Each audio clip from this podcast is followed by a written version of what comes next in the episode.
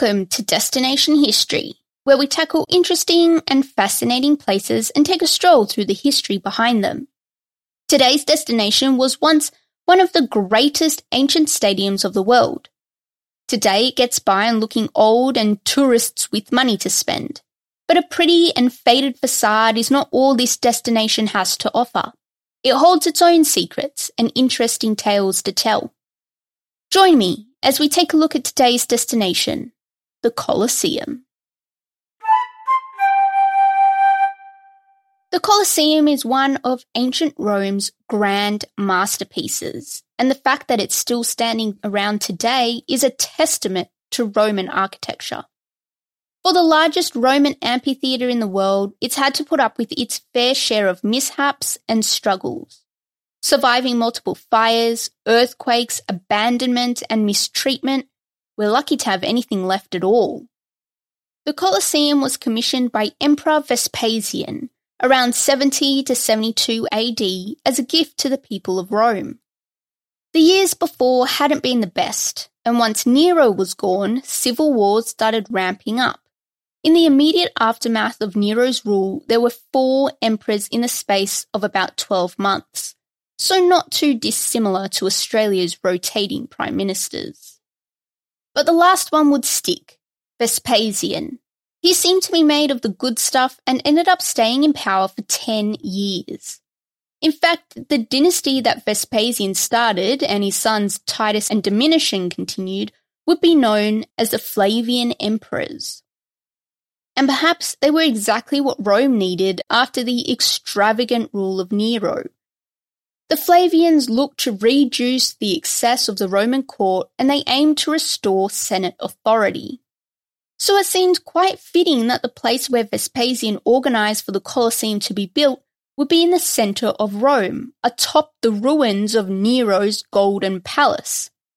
A palace that Nero built for himself after Rome had been devastated by a fire in 64 AD. Because that's what a fire ruined city needs a massive palace for one person. I can understand why the citizens of Rome weren't best pleased with this new construction and why they were much happier when Vespasian had the thing torn down to build something that everyone could enjoy. The Colosseum took about a decade to build, which, if you stop to think about it, is pretty quick considering they didn't have the technology that we do now. By 80 AD, Vespasian's son Titus was in power and opened the Colosseum, then known as the Flavian Amphitheatre, by declaring that a hundred days of games would take place, which would naturally include gladiators and animal fights. There's no definite answer on where the Colosseum name came from, but some think that it's probably from the colossal bronze statue of Nero that used to stand near the building, the statue was supposedly modelled on the Colossus of Rhodes, so I can see how they got Colosseum from that. Even after the place was opened, it wasn't 100% finished. That would happen in 82 AD, when Titus's brother Domitian was emperor and would see the completion of the fourth story. What's actually most interesting about the Colosseum is that it's not like other amphitheatres that you find throughout ancient Rome. A typical amphitheatre is one that is dug into the hillside. This provides support for the tiered seating of the audience. But the Colosseum is a freestanding structure made up of heavy stone and concrete.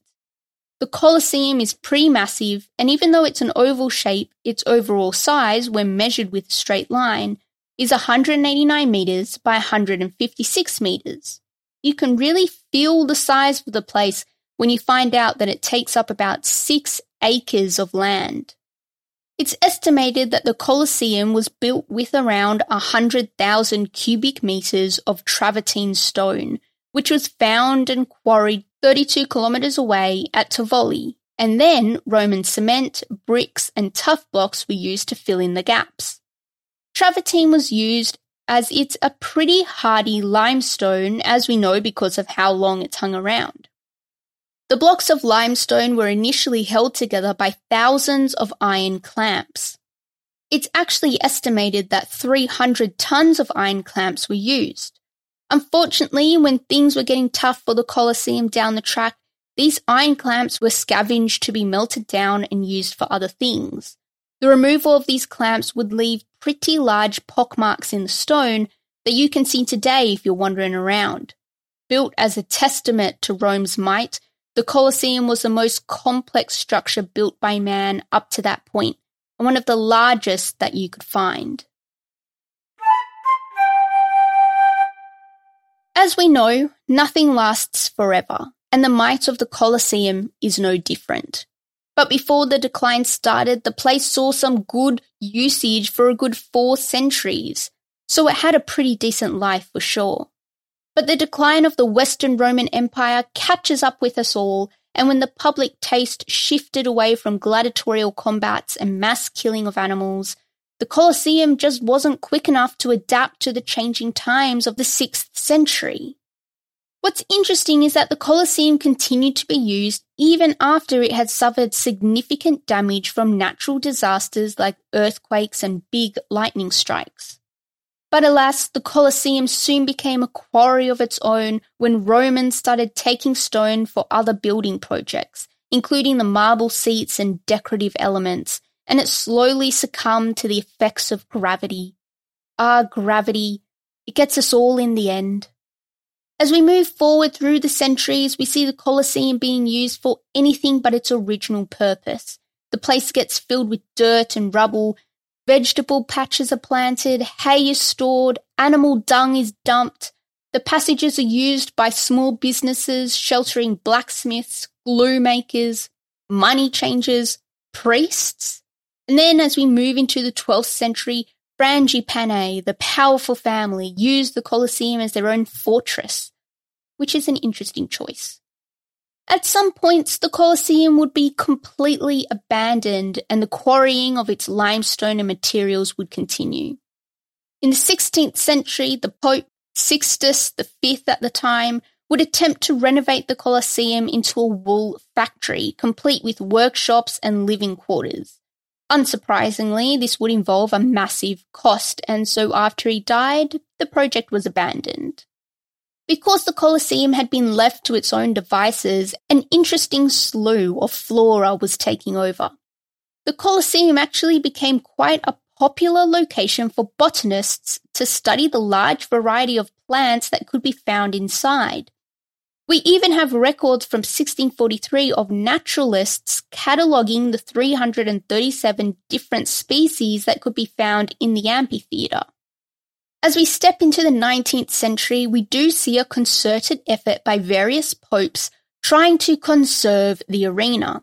And those conservation efforts took on a new phase with Pius VIII, with a proper restoration project starting in the 1990s.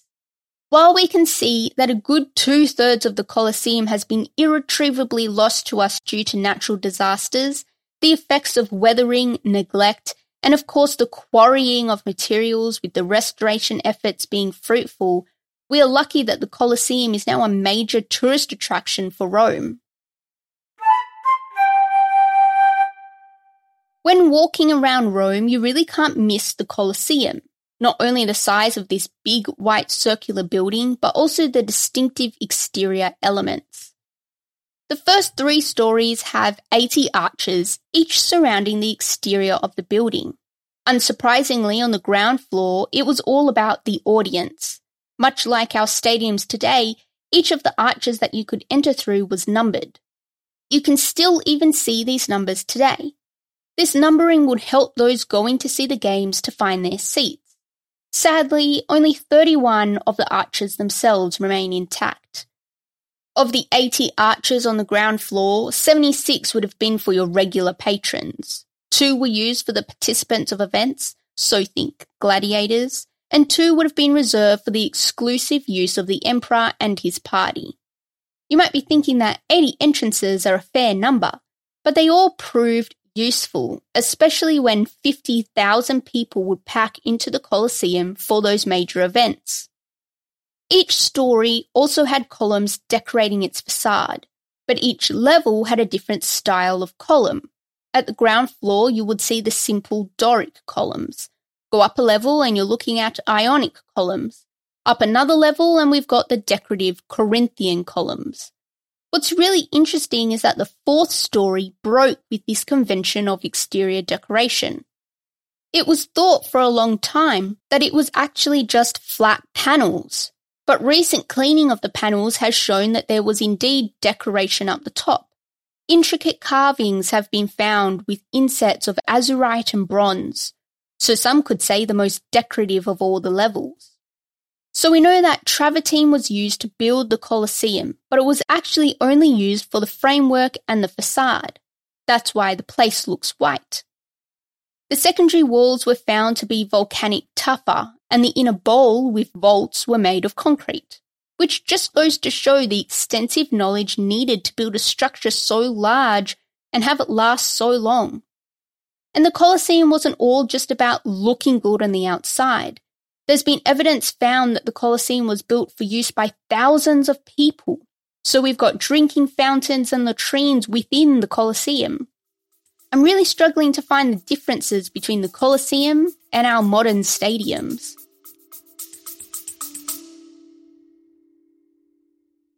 A Little Bit de Todo is a podcast about a little bit of everything for curious minds of all ages. I'm Christina, and you can tune in every weekday to learn about things like Cinco de Mayo, Chihuahuas, and volcanoes in Latin America. Episodes are bite sized, 10 minutes long or less, and always Latin American related. Subscribe and follow A Little Bit de Todo podcast wherever you listen to podcasts. The seating found inside the Colosseum had room for 50,000 spectators. We know that they would have been properly packed in and seated according to their social rank. So slaves and women would be up the top, and you would find senators and the good old Vestal virgins closer to the arena floor. The imperial box was, of course, reserved for the emperor, and a special place of honour was also reserved for the editor, or the one who organised and often paid for the games. Unsurprisingly, the editor and emperor were regularly the same person. The sun the Romans endured could be just as hot as the sun we have now, so awnings could be unfurled to protect the audience. In order to make this work, supporting masts would be extended from corbels in the top of the Colosseum, and hundreds of Roman sailors were employed to use the rigging to extend or extract the awnings. What a great way to keep the sun off those enjoying some public executions. But the most distinctive feature of the Colosseum was the arena itself. Measuring 83 metres by 48 metres, it wasn't small. Made from wood panels with a layer of sand on top, you could easily miss the many trapdoors used to remove or add combatants to the fight. And the safety of those watching wasn't forgotten about either. The arena was surrounded by a 10 foot wall that separated the first level of seating from the arena floor. This wall was made up of red and black stone, which I imagine made a pleasing contrast with the white of the rest of the building and the sandy arena floor. The terrace seating that rose up around the arena was collectively known as the cavea. Divided into three tiers, this is where we see the social seating we spoke about earlier. The seats themselves were made from the same travertine stone as the facade, and each seat was only about 40 centimetres wide. Good grief, it's like they designed the seating for children's bums. If you had a bit of money, you might bring along a cushion to make the experience a bit more comfortable, but it would have to be a small cushion. The shows held at the Colosseum would be an all day affair. You would have the procession in the morning, featuring performers, fighters, nobles, and the classic effigies of the relevant gods. Then the first phase of the games would begin. Venatio, or a wild beast hunt, would entertain the spectators in the morning. So the killing starts early. I would go into the details, but rest assured it's pretty graphic and could include anything from elephants, rhinos, hippos, giraffes, bears, ostriches, lions, tigers, wolves, leopards, hyenas, and even the odd crocodile or two. In between hunts and fights, spectators could buy cakes and pastries and wine from those wandering through the crowd. Sometimes prizes of food or money would be thrown into the crowd for those good at catching. And on hot days, you might get a sprinkling of something cool, as well as the release of the aforementioned awnings. Around lunch, you get to the Ludi Meridian, or midday games, which involve public executions of criminals, prisoners, or those deemed condemned. They could be put into the arena with a lion or forced to fight each other with swords. Some were even executed in a staged play that resembled scenes from mythology. Either way, it wasn't pretty and it wasn't a great way to go. Then we find ourselves at the main event the gladiators. Part of the infame class, gladiators would come into the profession either by choice or as punishment. They would be stripped of their rights and property, basically living and dying for the entertainment of others. But there were classes within the gladiators, each with their own fighting style and approved equipment. A good example is the Retiarius, also known as the Netman. His weapons would be a heavy net, a trident, and a dagger. The Retiarius would often face the Secutor in the arena, who would wield a sword and be protected by a good helmet, leaving only his eyes exposed. Naturally, there were strict rules. We all know the story of the emperor deciding the fate of the gladiator with his thumb. Those who received the thumbs down were expected to take the finishing blow from their opponent with pride and without fear. The winning gladiator would receive cash and a crown, but as to their extent to use their winnings, I'm unsure. And it wasn't just the gladiators who might be forced into the ring. Suetonius, a Roman historian and biographer, wrote that if anything went wrong, Emperor Claudius had a habit of sending the guilty party to their fate. He would, trivial and hasty reasons, match others, even if the carpenters, the assistants, and men of that class, if any automatic device of pageant or anything else of the kind had not worked well. So don't make a mistake if you work for the Colosseum, is what we should be taking away here. Even though we have the last known records of gladiator battles dated to 435, we do know that the Colosseum was still used for those animal hunts for at least another century. There are many reasons floating around surrounding the move away from the gladiator fights, but it's less likely that it was the Roman Empire's move toward Christianity and more likely the cost of the whole thing that was just getting too much. Let's not forget the Crusades. The Christians are just as bloody as the rest of them. And the cost really does seem like the contributing factor, especially when we consider the declining state of the Roman Empire come the 5th century. The cost of resources, of gladiators, and of transport and keep of wild animals would have been a lot. Those who came to watch the games saw what happened in the arena as a reflection of Rome itself like the killing of wild animals, symbolizing how Rome had conquered faraway lands and imposed their rule. And they saw the gladiator as the epitome of Roman manliness. They were either winning or taking death with the pride of their nation, displaying stoic dignity. Here's how Mary Beard, a brilliant classical historian out of Cambridge University, describes the Colosseum. We know that it was horrible, but at the same time, people were watching myth reenacted in a way that was vivid, in your face, and terribly affecting. This was theatre, cinema, illusion, and reality, all bound into one. One of the most fascinating parts of the Colosseum couldn't actually be seen by the spectators in the arena. The hypogeum was the elaborate network of underground tunnels that housed the gladiators, animals, and prisoners before their time in the arena. 80 vertical shafts were used to access the arena from the tunnels, not including the numerous trapdoors we've already touched on. Interestingly, the Hypogeum wasn't part of the original design when the Colosseum was being built during the reigns of Vespasian and Titus. It was added a couple years later after Domitian officially completed the build and after they had a chance to hold a couple of mock naval battles. There was actually only a couple of these mock naval battles. They would fill the arena with water and then bring in their scaled down warships. But in order to put in the hypogeum, it meant that they could no longer flood the arena. I guess trapdoors are pretty leaky. The exciting thing about the hypogeum is its role it played in the staged hunts. There were eyewitness accounts of animals appearing suddenly from nowhere. Here's Heinz Jürgen Beste from the German Archaeological Institute in Rome, and the leading authority on everything to do with the Hypogeum, describing the effect of the trapdoors. The Hypogeum allowed the organizers of the games to create surprises and build suspense. A hunter in the arena wouldn't know where the next lion would appear, or whether two or three lions might emerge instead of just one. This certainly created suspense and drama. Having spent over 14 years exploring the underground tunnels, Beste tells us that it wasn't really the greatest of places to be, especially if you're waiting to face your death.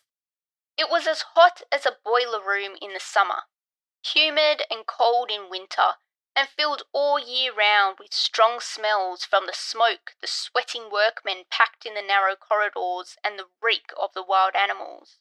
The noise was overwhelming creaking machinery, people shouting, and animals growling. The signals made by organs, horns, or drums to coordinate the complex series of tasks people had to carry out, and of course the din of the fighting going on just overhead with the roaring crowd. But during the many years of abandonment, the Hypogeum didn't survive any better than the Colosseum above ground. By the 19th century, the Hypogeum had been filled with so much earth that people actually forgot it existed. Efforts to reach the tunnels in the form of archaeological excavations in 1813 and then again in 1874 were thwarted by flooding groundwater. But once the 1930s came around, the filled earth was finally cleared from the Hypogeum tunnels. Beste spends his time reconstructing the machinery that once filled the Hypogeum. He uses the reconstructions to demonstrate the creativity and precision of ancient Rome. But when he first went down into the tunnels, he was shocked at how intricate everything was and on such a large scale. I understood why this site had never been properly analysed before then. Its complexity was downright horrifying. By reverse engineering the complex structures used, Beste was able to locate where lifts or capstans were placed that would lift animals and men into the arena. Beste knows that every notch and every hole in the floors and walls had a purpose and by using his reverse engineering, found that the Hypogeum had 60 capstans and 28 smaller platforms on the edge of the arena. What's really interesting is the evidence of runoff canals that Beste thinks were used to drain the arena after a nearby aqueduct flooded, or the canal was possibly used to drain the arena after the mock naval battles. It seems that the world beneath the Colosseum was just as complicated as the world above.